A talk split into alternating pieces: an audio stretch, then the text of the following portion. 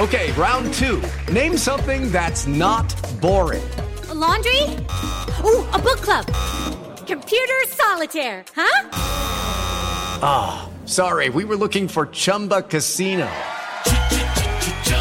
That's right. ChumbaCasino.com has over 100 casino style games. Join today and play for free for your chance to redeem some serious prizes. ChumbaCasino.com. No purchase necessary. Full prohibited by law. 18 plus terms and conditions apply. See website for details. With the Lucky Land slots, you can get lucky just about anywhere. This is your captain speaking. Uh, we've got clear runway and the weather's fine, but we're just going to circle up here a while and uh, get lucky. No, no, nothing like that. It's just these cash prizes add up quick. So I suggest you sit back, keep your tray table upright, and start getting lucky. Play for free at LuckyLandSlots.com. Are you feeling lucky? No purchase necessary. Void where prohibited by law. 18 plus terms and conditions apply. See website for details. Judy was boring. Hello. Then Judy discovered ChumbaCasino.com. It's my little escape. Now Judy's the life of the party. Oh, baby, mama's bringing home the bacon. Whoa, take it easy, Judy. The Chumba life is for everybody. So go to ChumbaCasino.com and play over 100 casino-style games. Join today and play for free for your chance to redeem some serious prizes. ChumbaCasino.com. No purchase necessary. Void where prohibited by law. 18 plus terms and conditions apply. See website for details. Hello and welcome to the Newcastle Natter. My name is Fergus Craig and I am joined by Paul Doolan. Hello. And Dave Watson. I've missed you, boys. I'm so happy to say that we're all still alive. None of us are dead. It's been so long since we last recorded a podcast. The last time we did a podcast, we were all in, it was so long ago, we were all in Edwardian dress. it has been a long time since we did a podcast. No, like, there's just been a number of things that have prevented it from happening. Um, I think on some occasions, just apathy. On some occasions, uh, coronavirus. My household's been hit by it. I know yours has as well, Paul. Yeah, yeah, me, uh, mine too. So we've all had our bit of coronavirus. I had norovirus last week. That was fun. Dave, you've had your kitchen done. There's been any number of reasons. Um, nothing glamorous though for such a long nothing, break. Well, norovirus was quite quite how glamorous was it? Do you know, I lost weight, not enough, but you know, yeah, it was uh, mainly fluids. It was, it was, yeah, yeah, it was a glamorous affair. It's a brutal night, but um, yeah. But uh, so we've had a lot of games since the last podcast. The last podcast came out on March the first, and since then I think fair to say I, I, our form had already upturned before we last recorded a podcast, but since then it's been pretty good. Until our most recent game against Liverpool, we had won six home games in a row. I don't think that I think I can confidently say that hasn't happened in the whole history of the Newcastle Natter, which is a long um, yeah history. it's good to have these historical amazing runs and just miss it. Considering yeah, some great. some of the shite we turned up every week for championship yeah. seasons where we couldn't have even seen the game. We'd I mean, we were, we were there for, turn up and pod. We were there for ten games without a win. We've been there for fourteen games without a win. As soon as we go on a decent run, ah, fuck it. Let's let's too easy. Let's have a kitchen done or shit ourselves. That sounds Boring, much more asking. Yeah. What is there to talk about? What is there to talk about? Oh, oh, yeah, yeah, played good. Yeah. I think the thing now, though, is like anytime we want to go on a good run, we need Dave to have a, a lucky kitchen refurb to try and engineer an upturn in form. Yeah. So, um, well, luckily, uh, we lost our most recent game, and that has allowed. That's why we're back. That's driven us. has driven us to the, to the pod table.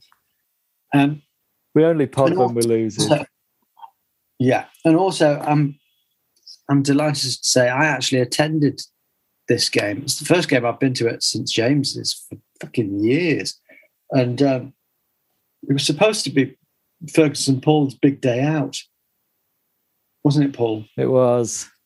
But Paul was I- unable to. I told you Go to book the train tickets because I was free. Then Yeah. checked the calendar downstairs, and my wife had a friend's fortieth that had been in there for months. so I was like, "Any any chance you don't want to go to that?" and there Interesting was. order, isn't it? Book the tickets, then check the calendar. Well, I checked the calendar. I checked my Gmail calendar. Checked, there's a physical calendar downstairs, and it's. I mean, this Yeah. this incident has led to a new regime of a shared Google calendar. So some good has come out of it. Lessons have been learned. Well, I'm happy to say that I, had you not suggested that we go to this game, then I certainly wouldn't have chosen to spend six hours on the train on my own and to go and see a Newcastle game that I knew we would lose. But I'm glad that I did. I, uh, I, I went to the game against Liverpool all by myself, and uh, I'm glad that I did. It was an early kickoff, so early train, Paul, on my own. Yeah. Hey, I Did you, did you take a can on the train? No, not my own, Dave. It's a bit, you know, no. It's What? like, What? Why not? Well, I don't. I do you know what? Actually, and what's I'll talk about this. I actually, I, I quite enjoyed taking pre-game booze out of it. I mean, I was about two, three days out away from um, norovirus, right? Mm. So I wasn't like massively keen on pre-noon drinking. Um, arrived at the stadium like about an hour before kickoff. Nice. Didn't Did you enjoy really- the flags? Well, this is what I'm going to say. I, like, I am a, a major convert to flags, right? Ah, The, the, the, the atmosphere. Long-time listeners will know that I've got a real aversion to flags. Not an aversion. I've never been against flags. I I just think never that the got thing to point out: Fergus's parents were killed by semaphore, so there is a legitimate reason. No, to, to be totally honest, I've never, to be clear, I've never been against flags. It's just when war flags started, and everyone started with that a couple of years ago, I thought it was a little odd that the amount of fervour about flags and the fact that people were donating money to flags instead of like charities. I just thought it was a bit like, fucking hell, I, I just suddenly like, oh, we all love flags now, do we? And I, I was just a bit surprised by how into flags people were. But having said that, I went to the game, and because I wasn't bothered about having a pre-match pint, I went and I was ex- very excited to be at St James's Park, and I, I had a very nice seat booked for me by Paul Doolan in the East Stand, a really, really lovely seat. So I sat there, I got the program, sat there half an hour early, watched them warm up, soaked up the atmosphere. We'd, we'd obviously just won our last six home games.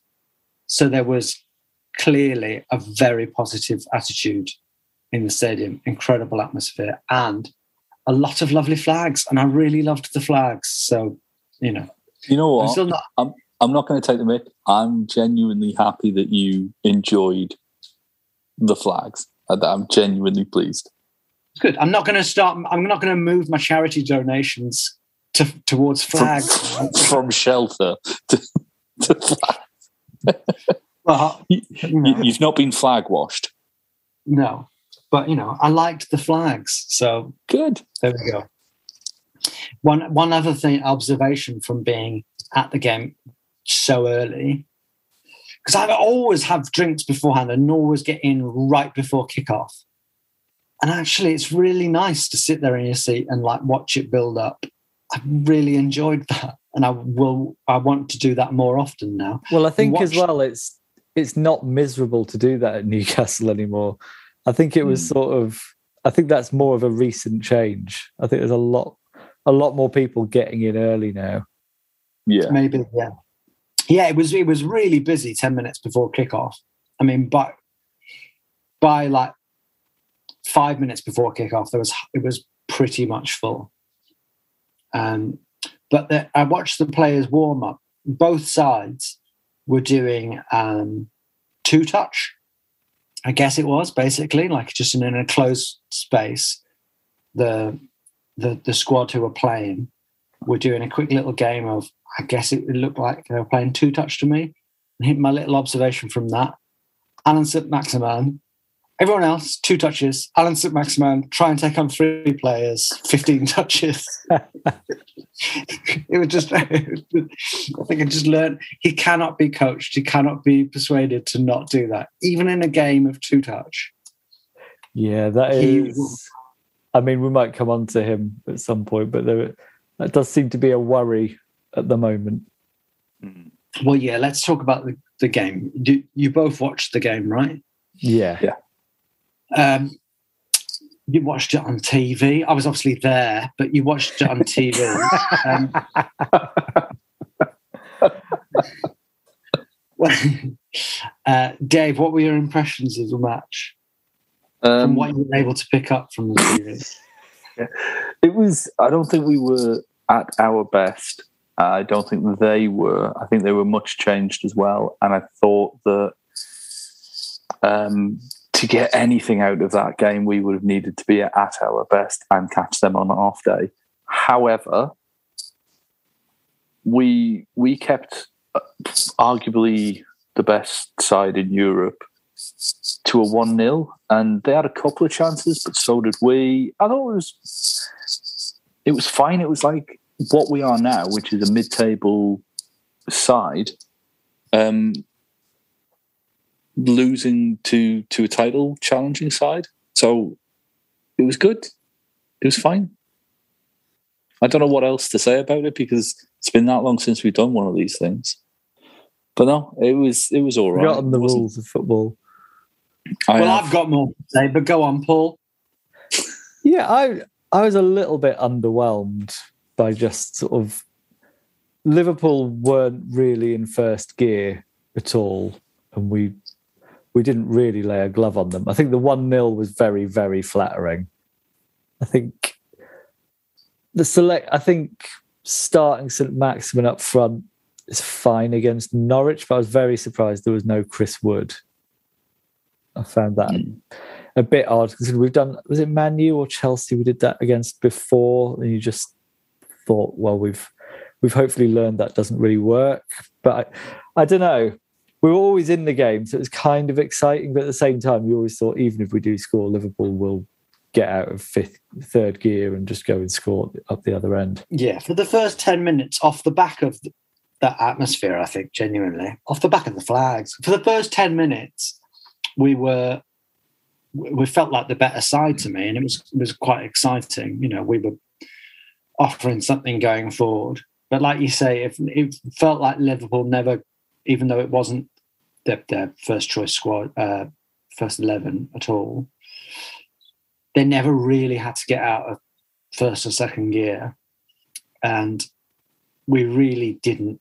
I, I agree that the scoreline was flattering. Mane missed quite a few chances. Dubravka had to make quite a few saves.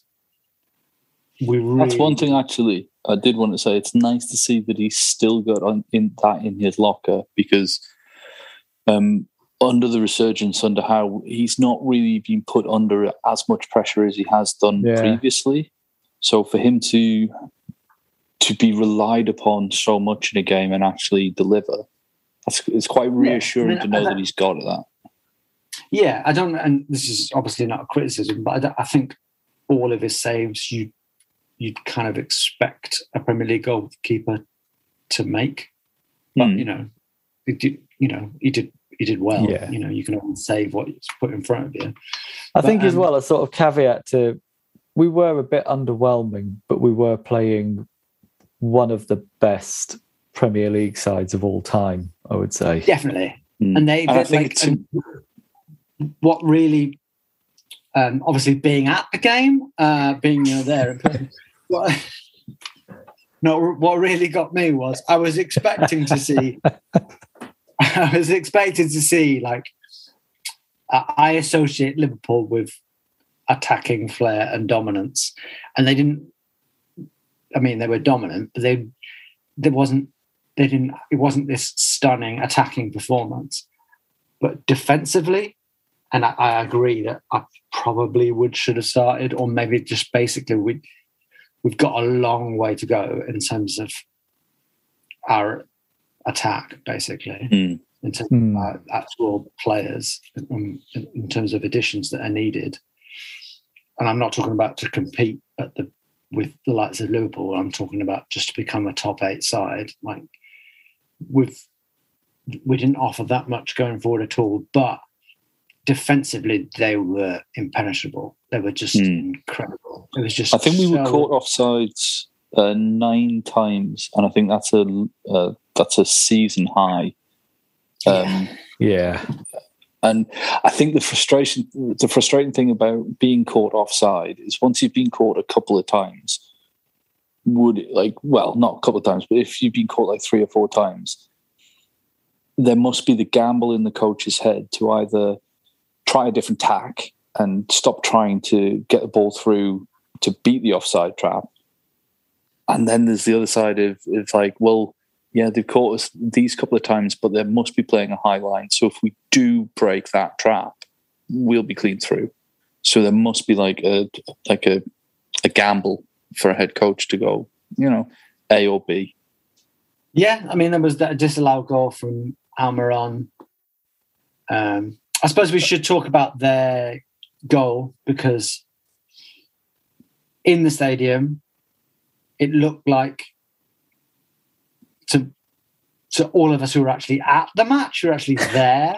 Um, it looked it looked like a, a foul. Hmm.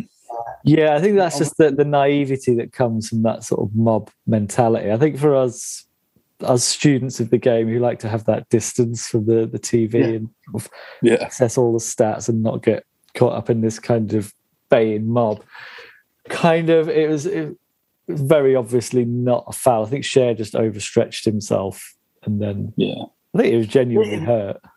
I mean, it was a lesson in how Flags can influence you. flags. No, well, uh, in how.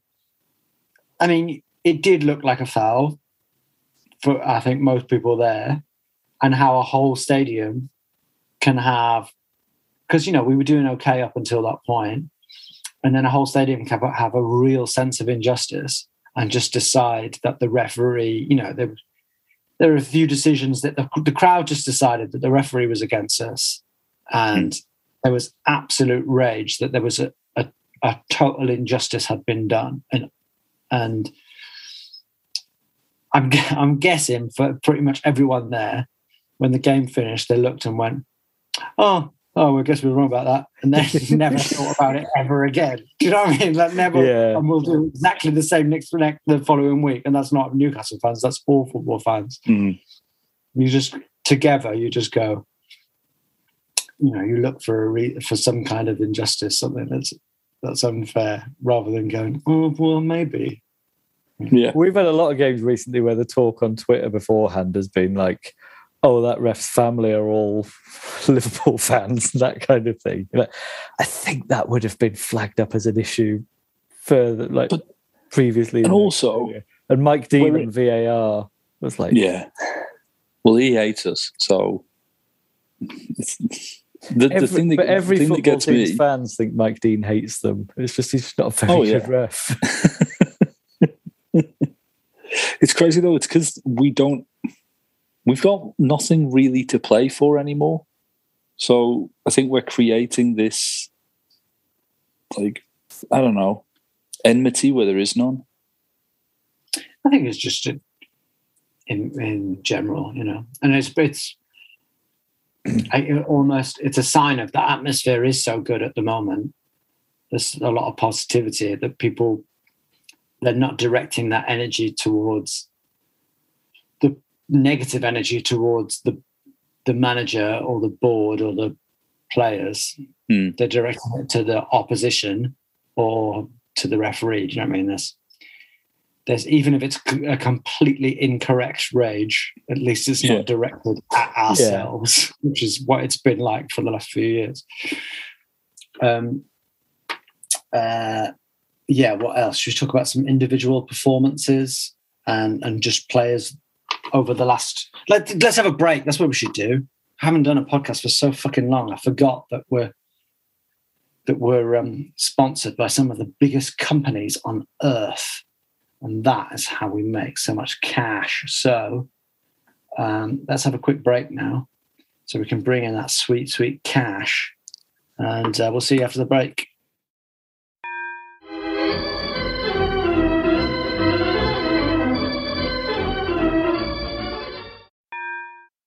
Welcome back to the Newcastle Natter. Good break, guys. Lovely.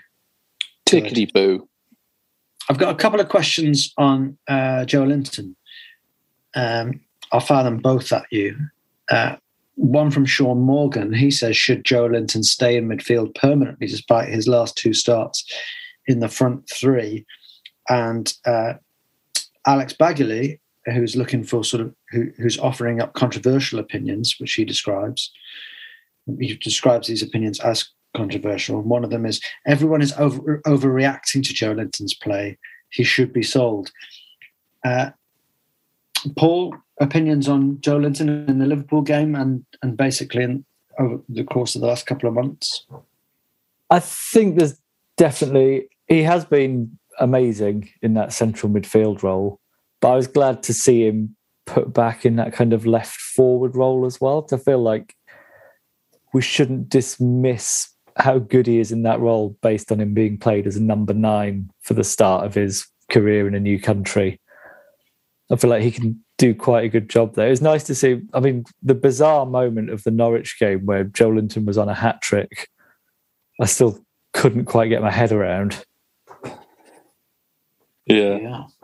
It was so it was interesting in the Norwich game. Definitely, he started up front like as a number nine.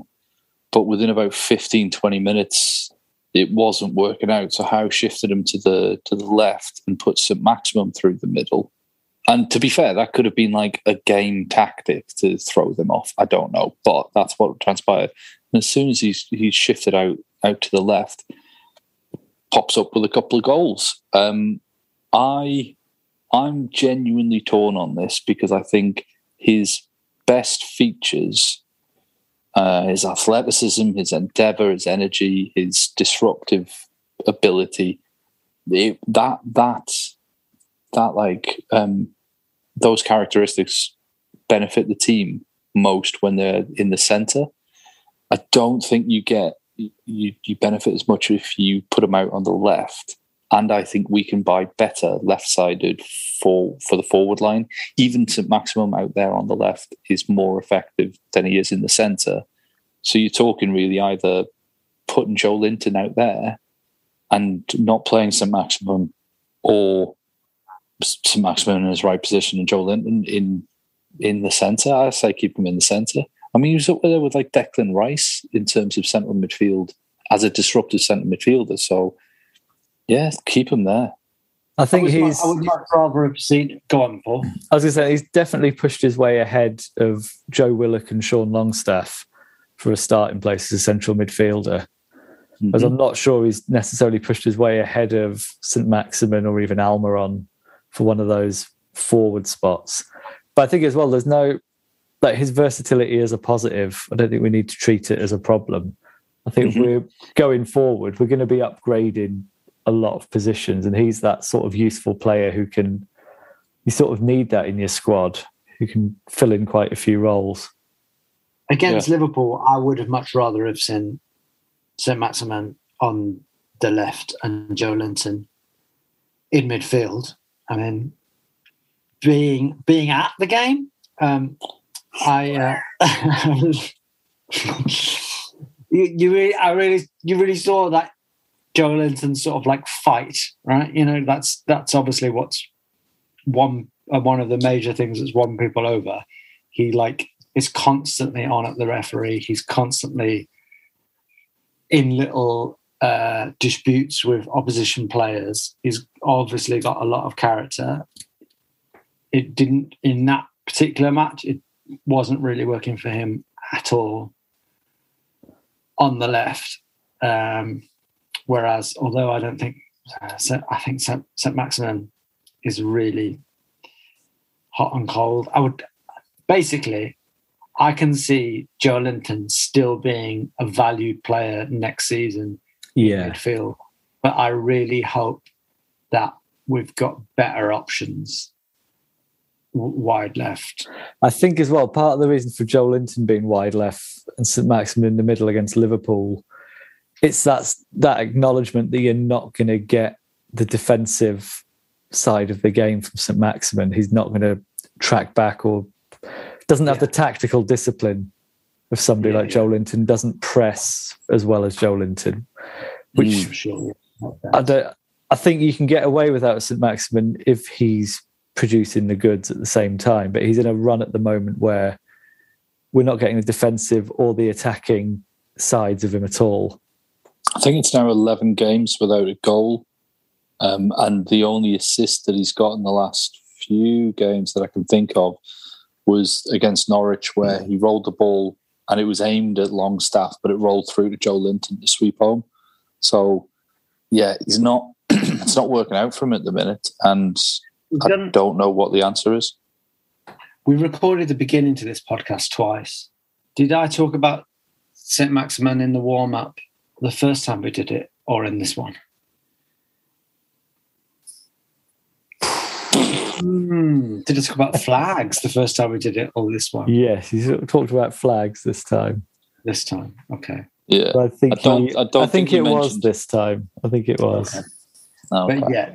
I'd- I'll, I'll first say it. time for listeners. There was Fergus just had so much racist content we had to start again. that is not true, Paul. Don't say that. People will believe it.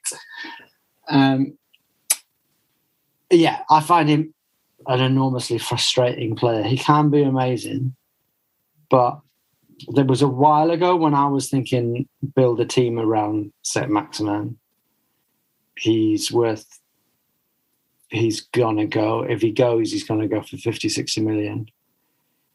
Now I'm I'm really not sure about that at all. I don't, I, No, I think he benefited before. You could argue from Steve Bruce and his man management style, but I think he benefited more before from the fact we didn't really have much the way of tactics or a game plan. So the whole plan was get it to St. Maximin and let him take everyone on. Whereas I think now the way we set up, there's so much more that he has to do to merit a place in this team. I think he's he's going through a bad patch. I, I think Howe is a good enough manager to get a tune out of St Maximin, but it's I never really worried before he was going to be like a Ben Arfa, whereas I kind of do now. And you sort of think in this team, Hmm. it's hard to see how you can justify that sort of player. it just feels like he's capable of total brilliance, but his contributions are completely reliant on brilliance. Like Yeah, he, I, yes, he has to beat three players and then score or put in a good cross, or he's not really doing much for you. Here's Yeah. a situation I think would be very believable, but I wonder what your take would be. If Fulham came in in the closed season with a 40 million pound offer for him, would you take it? Um, yeah, I would because I know that we could get Luca Paqueta for 35, 40 million. I know Never that we could. He's from Lyon. He's basically um, Bruno Guimaraes' Bruno's best best friend. mate, best mate, and he's really good. And there's there's loads of like there's loads of attacking midfielders who would do more defensively than St Maximin does, who might not have the end product. Well, no, who might not have the promise of end product that he does, but certainly work better in a team than he does. For thirty to forty million pounds. Okay, St so Maximin's here's are basically like Wilfried Zaha. right. But Zaha's I mean, really good. Yeah, I th- I would say Zaha has over uh, the seasons that St Maximin's been in the Premier League. So Zaha's probably had a much big, bigger output.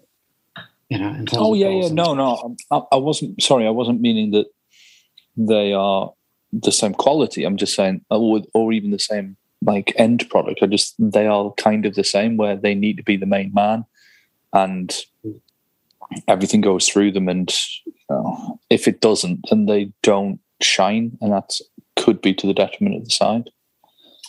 A uh, couple of questions on Bruno Guimaraes. Uh, Paul M says, Welcome back, fellas. It's been a while. Which was the last player to make as big an impression as Bruno in his first few games? Um, Trippier? Ben, yeah, yeah. Bedford Mag says, now, Bedford Mag says that now that Bruno is here, is Richie no longer fucking magic? Did Bruno even have his own magic hat or has he stolen Richie's? Bruno, yeah, he's special. Uh, yes, I think he is special. I don't think he had a great game against Liverpool. No, I think he really struggled for space in that game. I think a bit of that is like he said himself how tough it is getting used to this league, the amount of time you get on the ball. I think against Norwich, he had one of the yeah. easiest times he'll have in the Premier League. Liverpool against it was Milner and Henderson as well. It was sort of set up to snuff everything out in the middle, and they did a very mm. good job on him. Milner is at 37. He is still such a good yeah. Unbelievable. We signed him as like a, how old was he when we signed him? Like 21? 18? Was he really 21? Oh, maybe it was younger than that. He was 17 when he broke into the Leeds team, wasn't he? Yeah, I thought I thought he was. Um, he might be 21, but I honestly thought he was still a teenager when we signed him. And even then, he looked, you know, good. But what a fucking career that man's had. Yeah. But Bruno. Yeah, sorry, I Bruno. His, his goal output has been a lot more than his stats before he came to us suggested it might be. Mm. I, mean, I mean, part of that could be that the role that he was playing at Lyon was was much more defensive, and there was a there's a lot a lot like a greater number of attacking players ahead of him, so he wasn't he wasn't needed to be there. He was needed to be in a more defensive position. But he's got the fucking technique. I mean, that goal against Norwich to lift it over Krul, impudent. It was beautiful finish. Very, very nice. I can't remember the last time a Newcastle player scored.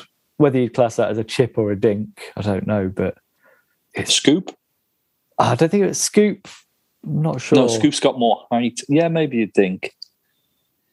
He's, you know, like obviously all Premier League footballers are very fit, but you know, players who just look like just they just don't look like they've got any fat on them, but yet they're muscly. They just look like it just looks like such a ball of energy. It just looks so fit. Oh, just, sexy. no, you just look. You just look but, but by comparison, when Almiron scored and whipped off his shirt, uh, he oh, didn't yeah, look. Yeah. He looked sickly yeah. yeah. Almiron looked like someone you would meet in your cell on your first day of prison and think, oh, yeah. fuck. he looked a little bit machinist. Do you know what I mean? Yeah. Just Almiron looks like the mad kid on a caravan holiday. he looks like he's had a lot of E numbers. Yeah. Yeah. Talk, talk like, until 4 a.m. Yeah, just a kid who's like he just looks like, like a kid who's never had a bedtime.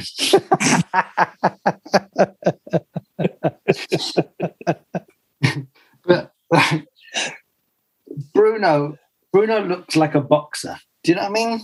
Yeah, like yeah. Like he's got that sort of boxer's shape. But as I well, I think I he's love it. The start of his time with us, I think, has been managed very well. Hmm. I think there's been time, considering our league position and the relegation threat, it would have been very tempting to go, oh, he's good, start him straight away. Mm. But we have, I think he's been managed very well. And well, I think we're, we're is improving. Eddie, Eddie Howe, and I'm sure he deserves a lot of credit for this, but he was fortunate in that there were three midfielders actually keeping him out of the side. Yeah, true, true. Um, Joelinton, Shelvey, and Willock, wasn't it? I think his goal output as well, him being further up the field, is a lot of that is just down to Shelvey hitting the best form probably since his first few games at the club. Mm. and Joelinton. Linton, yeah, I think yeah, I, I, I would expect he once we buy better players ahead of him, he won't be relied upon as much. Or not, not even. I mean, the goal he scored against Leicester. I, from where he got that energy from, because it was like the ninety fourth minute. Yeah, he wasn't even on the fucking screen when Willock started off. Like proper flying header as well. Yeah, I think some somebody said it. It was like he came from a different channel. Like it was unbelievable. Like it's, I, I love him so much. I genuinely, he he's the player that we're going to build a team around. It's not going to be St Maximin. It's not going to be Trippier. It's it's going to be Bruno Guimaraes. And what a team that could be. Uh, Andy Sheldon says uh, Bruno has been a top signing and not cheap, but do you see us going big on a marquee signing in the summer like Man City did with Robinho? We'll carry on with the sensible and effective signings. I think we'll sorry, aim, I think it'll be more of the same in term. I think some of the signings we made in the January window were survival in mind. I don't think we'll be signing more players in the mold of like Chris Wood, but I don't think we'll be going for your Robinhos either. I think it'll be more in the mold of Bruno, sort of players with the right attitude who've got a career ahead of them and are highly rated. More quite a bit more about potential than being like here's a galactico i don't think i don't think financially we can do that anyway right i think there's there's also an argument to be made that we can sign players who are not not in the twilight of their years but certainly you know they've had their peak like trippier like if we if we went off and signed and i'm not saying we would but if we went off and found like a james milner like a pro who's been a big character for years, is got experience at the top level, has still got the energy to play the way. We could go off and sign someone like that. And Damien Duff. Be... Well, it feels like Trippier is kind of that signing. I think if that's no, no, no, available.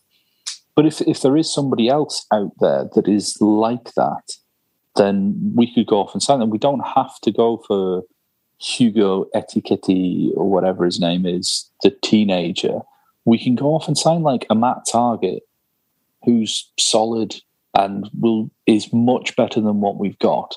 And the benefit that this these new owners have is that quite a lot of our squad have much better players available ahead of them. Like it's easy to improve on Jonjo Shelvey or Sean Longstaff or you know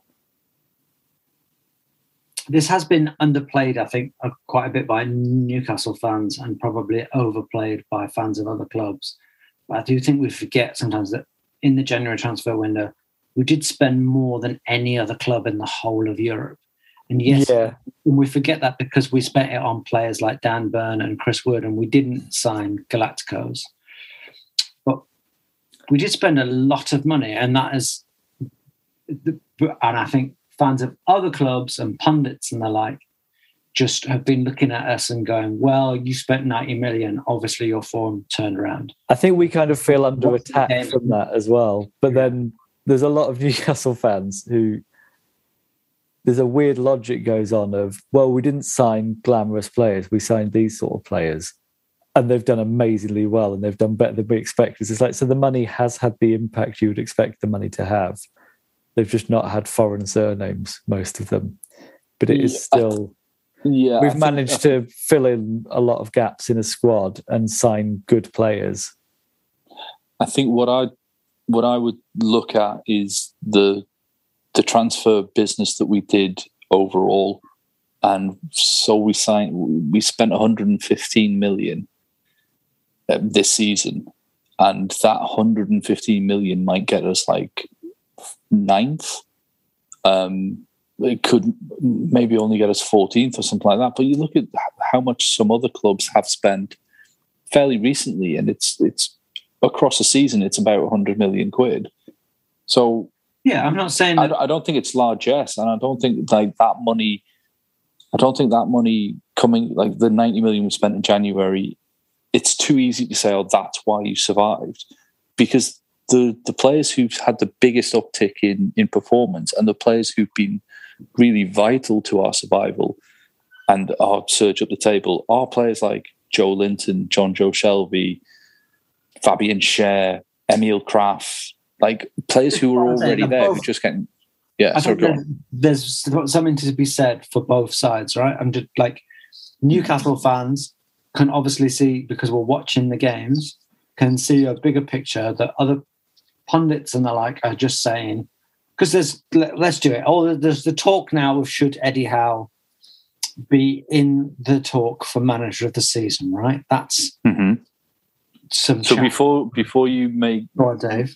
just very quickly, would you have him in the conversation for manager of the year? Just like yes or no?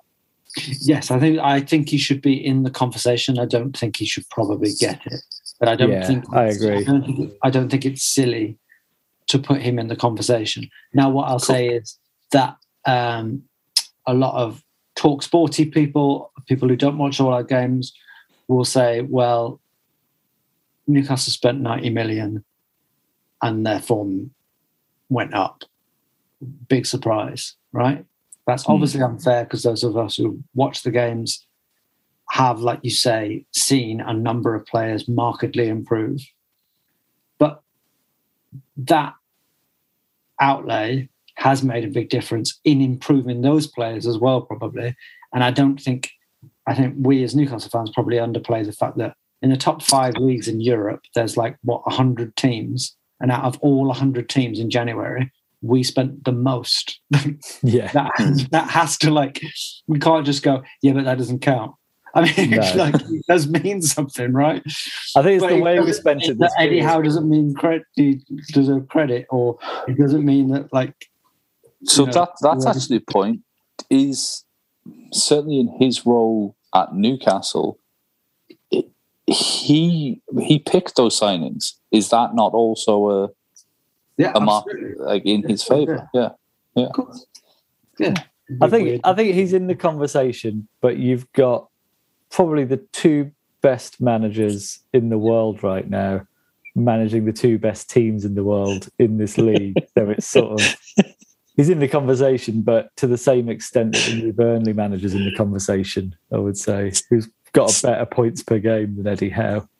And I think it's just football fans in general, and I notice it more with Newcastle fans. We either our manager is either always the worst manager in the history of football, or should be manager of the season. He's done an incredible job. It's like there's no in between. It is always it's either Steve Bruce or it's Rafa Benitez in our and own uh, like they're either an absolute god you could not criticize and say a single bad thing about Despite the Because same league position and points total. Oh, don't you fucking don't you fucking he's the worst. He's a fraud. He's a. I hate him. Or he should. He should get a ten-year contract. so for eddie and ed uh luckily for eddie howe he has early on been labeled as this and rightly so, he has he has done very well He's done amazingly. he's done incredibly well but he's luckily he's getting into sort of beatification levels and that's going to serve him well which A- A- alan pardew didn't manage to achieve despite taking No. us to this uh, I want a meme of Eddie Howe looking up to the cloud, asking how I'm doing, and Amanda Staveley looking down from heaven, saying, "You'll do for me, kid." That's what I want. that feels the way our fan base is going at the minute. If Twitter This- is this- to be this- believed, which it isn't. This conversation is remarkably similar to the one that Paul and I had outside a pub on Wednesday. which i couldn't go to Yeah, because we met up in person. i was It was lovely, Ah. Paul. i was sitting on my bathroom floor I, I honestly think that the the work that Eddie Howe has done deserves a huge amount of credit. And Yeah. yes, there's an argument that um, Klopp and Guardiola have deserved to win Manager of the Year because they're challenging for four trophies or whatever. But or whatever. fuck off. just, just that. Whatever. thing. I mean, to be fair, you were saying like, well, does he really deserve it because we have spent ninety million? How much of those two clubs spend to build a, build teams that are capable of challenging on all fronts, and how long have they been in the job? So they've had time to instill their ethos into these, you know, billion pound squads. How long have they had it? But now let's give them a, a little pot as well because, you know, I totally get where you're coming from. I I get it, but I mean, Ed, there's yeah, they've had all that money to spend, but they're also basically like they are the two. It's not just they've been given all that money, and they are also the two sort of architects of where football Yeah. is now. I Like, think you- if Klopp or Guardiola got manager of the year, most fans would sort of think, uh, fair enough. The Liverpool or Man City fans, depending on which one's manager didn't get it, would think it was an outrage. And Newcastle fans would think it was an outrage. If Eddie Howe got manager of the season, most people would be quite surprised. yeah, you know, they're two like exponents of like their own style of football. Yeah. Hmm. Eddie Howe can still have done a really, really good job and outperformed what any of us expected and performed miracles, but still be the third best manager in the league. Well, we've got three games. We've got three games left this season. Um, two of which you'd have to say are pretty tough. The next two. hmm Uh, with our next game, let's just talk about we've we've got Man City away, followed by Arsenal at home, followed by Burnley away. We'll deal with Arsenal and Burnley on future pods, which we'll hopefully actually do. But our next game is against Manchester City, so we've just faced Klopp. Now we're going to face Guardiola. Um, we managed not to get battered by Liverpool. Are we going to get battered by Man City, Paul? I feel like we might get battered by Man City. F- It's away from home. It's Man City. They battered us at home. There's not There's no shame in it. No, I don't. I don't think it's. I think maybe we'll. I hope we give a better account of ourselves than we did against Liverpool. I think we're for us to get anything, we're going to need what didn't happen against Liverpool is every player to individually turn up and have a blinder. You need Almiron to be beating plays. You need St Maximin to be not giving away possession every like from the halfway line every third time he gets the ball.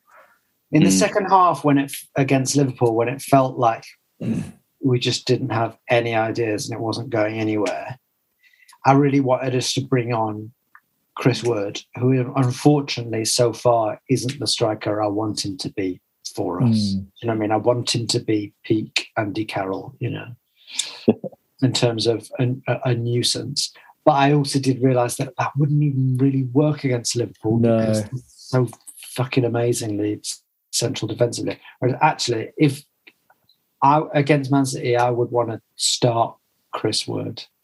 Yeah, as I think I think he will as well.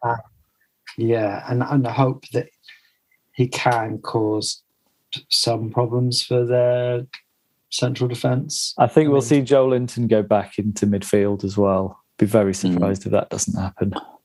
Well, do you remember uh, ages ago where Hayden and Longstaff, um, their physicality unnerved Guardiola's Oh, yeah. side?